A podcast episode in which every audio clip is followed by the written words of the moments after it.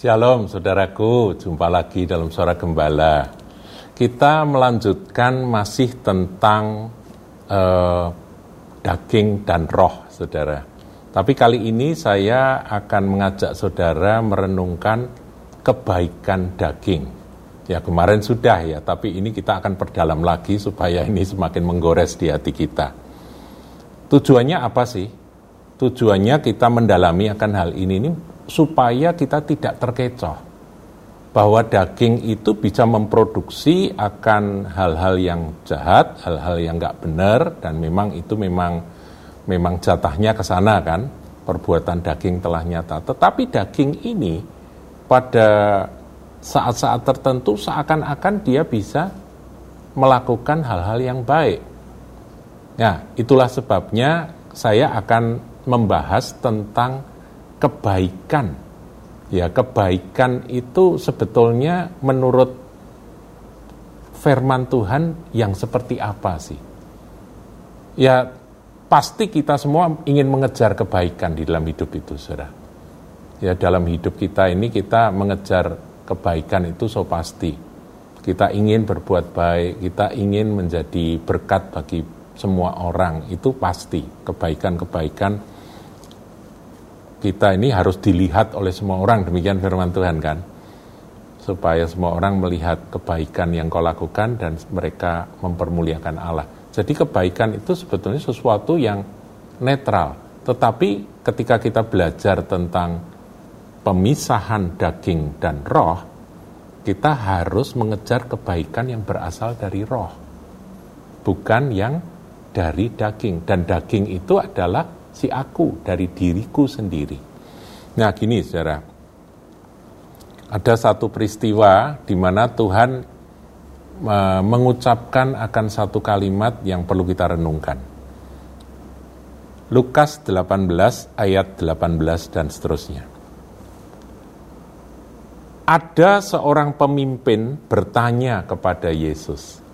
Ya ini di kitab yang lain, di dalam Injil yang lain, ini pemimpin ini masih muda, saudara, dan dia sangat kaya. Dan dia sangat religius. Ada seorang pemimpin, pemimpin agama, saudara, bertanya kepada Yesus, katanya, Guru yang baik, apa yang harus aku perbuat untuk memperoleh hidup yang kekal? Jadi pertanyaannya itu betul-betul pertanyaan rohani, saudara jadi dia tidak bertanya bagaimana aku bisa semakin kaya atau bagaimana jurusnya aku bisa sukses di dalam bisnis. Enggak, saudara. Dia enggak tanya itu. Dia tanya apa yang harus aku perbuat untuk memperoleh hidup yang baik. Tapi dia mengawali dengan sapaan atau panggilan guru yang baik. Nah, kita akan dengarkan apa yang menjadi jawaban Tuhan Yesus. Ayat 19. Jawab Yesus, Mengapa kau katakan aku baik? Di sini Tuhan menyoal soal baik. Mengapa kau katakan aku baik? Tidak ada seorang pun yang baik selain daripada Allah saja. Saya ulangi, saudara. Mengapa kau katakan aku baik? Tidak ada seorang pun yang baik selain daripada Allah saja. Firman Tuhan adalah kebenaran. Apa yang diucapkan oleh Tuhan ini adalah suatu kebenaran. Jadi kita mau mau mau berkata apakah ini nggak terlalu ekstrim? Iya Tuhan Yesus kok. Bukan ekstrim tapi tajam dan benar, saudara. Tidak ada suatu pun yang baik selain daripada Allah. Jadi ketika Yesus dikatakan guru yang baik, mengapa kau katakan aku baik? Tidak ada yang baik selain daripada Allah saja. Di sini Tuhan bukan ingin mengajarkan ya kita ini harus rendah hati, jangan nyombongkan diri. Kalau dipuji kita nggak boleh uh, apa berbangga diri. Bukan bukan bukan tapi ini sebuah kebenaran, saudara. Dan ini sangat tajam, very sharp, sangat tajam. Dan saya berharap saudara menangkap akan pedang roh yang tajam ini menusuk sangat dalam sehingga memisahkan antara jiwa dan roh kita. Tidak ada seorang pun yang baik. Kalau berhenti sampai di situ berarti semua orang yang lahir dari orang, dari manusia, atau semua umat manusia di seluruh bumi, bumi ini, tidak ada yang baik. Jadi produksi apa pun yang berasal dari manusia, itu tidak ada yang baik. Karena apa? Karena manusia adalah daging, saudara. Sudah belajar ya? Jadi kalau Anda hanya hanya mendengarkan uh, suara gembala hari ini saja, saudara harus cari akan hari-hari sebelumnya. Kalau nggak salah ada empat pelajaran sebelumnya. Dan itu yang bisa mendasari kita, membuat kita ini faham. Mengapa sampai Tuhan Yesus mengucapkan kalimat tidak ada seorang pun yang baik selain daripada Allah saja. Seakan Tuhan berkata, kalau kamu mengatakan aku baik, tapi aku sebagai manusia yang kamu kamu anggap baik, kamu keliru. Kalau ada kebaikan yang ada padaku, itu adalah kebaikan Allah yang ada di dalamku. Ya memang Yesus adalah, uh, dia dan Bapa adalah satu, dia adalah Sang Firman yang menjadi manusia.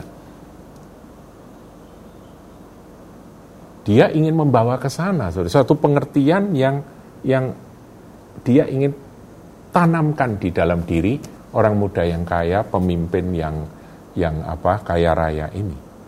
Supaya apa? supaya melalui satu ayat ini kita pun punya wawasan, kita pun punya pandangan bahwa enggak ada yang baik selain daripada Allah. Jadi kalau ada kebaikan yang kita lakukan, kita harus yakin itu adalah kebaikan yang berasal dari sorga. Berasal dari roh Tuhan yang berkarya melalui hidupku.